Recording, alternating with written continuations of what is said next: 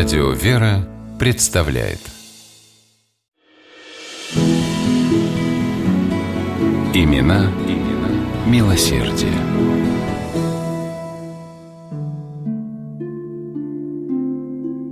В тысяча восемьсот тридцатом году в Москве разразилась эпидемия холеры. Окруженный карантинами, город словно перешел на осадное положение.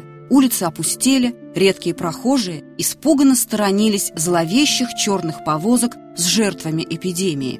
Сам император Николай Первый прибыл в Первопрестольную, чтобы утихомирить начинающуюся панику, принять противохолерные меры и поддержать москвичей. По его распоряжению для помощи нуждающимся был создан комитет из почетных жителей Москвы, богатых купцов и помещиков. За их счет были организованы двадцать больниц в разных частях города, чьи пациенты снабжались всем необходимым.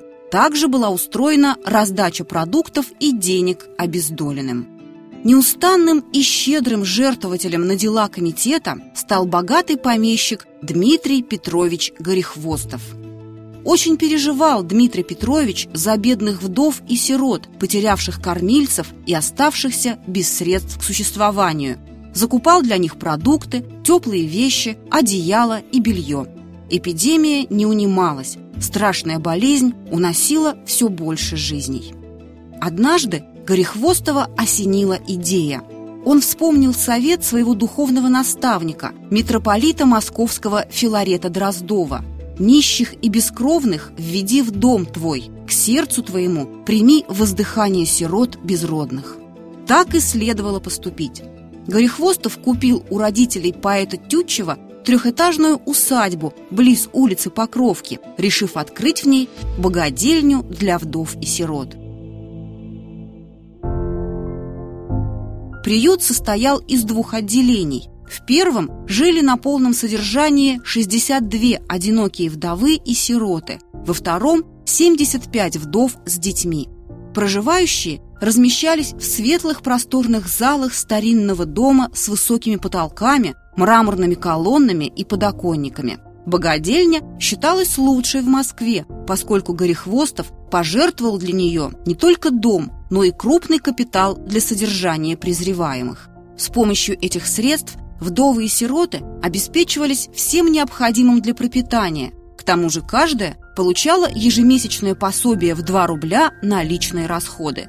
Дмитрий Петрович не оставлял своими заботами Горихвостовскую богадельню, именно так называли ее москвичи, а в праздничные и воскресные дни молился вместе с насельницами приюта в домовом храме во имя великомученика Дмитрия Солунского. Храм располагался на втором этаже в северном крыле и был соединен теплыми коридорами со всеми этажами здания. Церковь украсили росписью «Спас с предстоящими» на потолке, а по стенам ее разместили фрески с изображением евангельских сюжетов и ликов ветхозаветных пророков.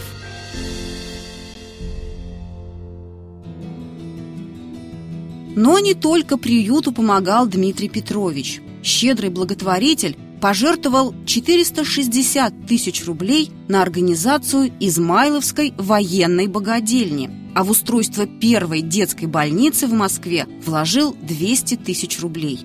Не забывал Дмитрий Петрович и о церкви. Возродил храм святых бессребреников Космы и Дамиана в своей усадьбе Космодемьянской около Москвы. Благодаря его пожертвованиям рядом с Космодемьянской церковью был построен дом для священнослужителей, причем Горихвостов оставил еще двенадцать тысяч рублей для обеспечения причта.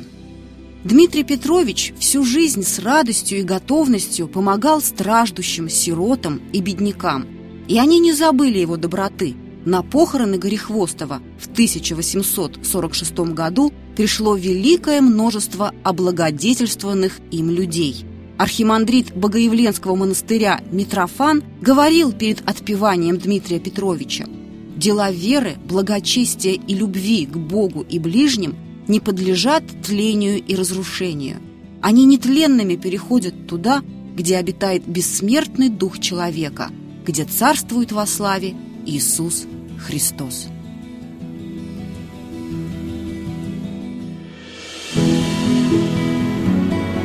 Имена, имена милосердия.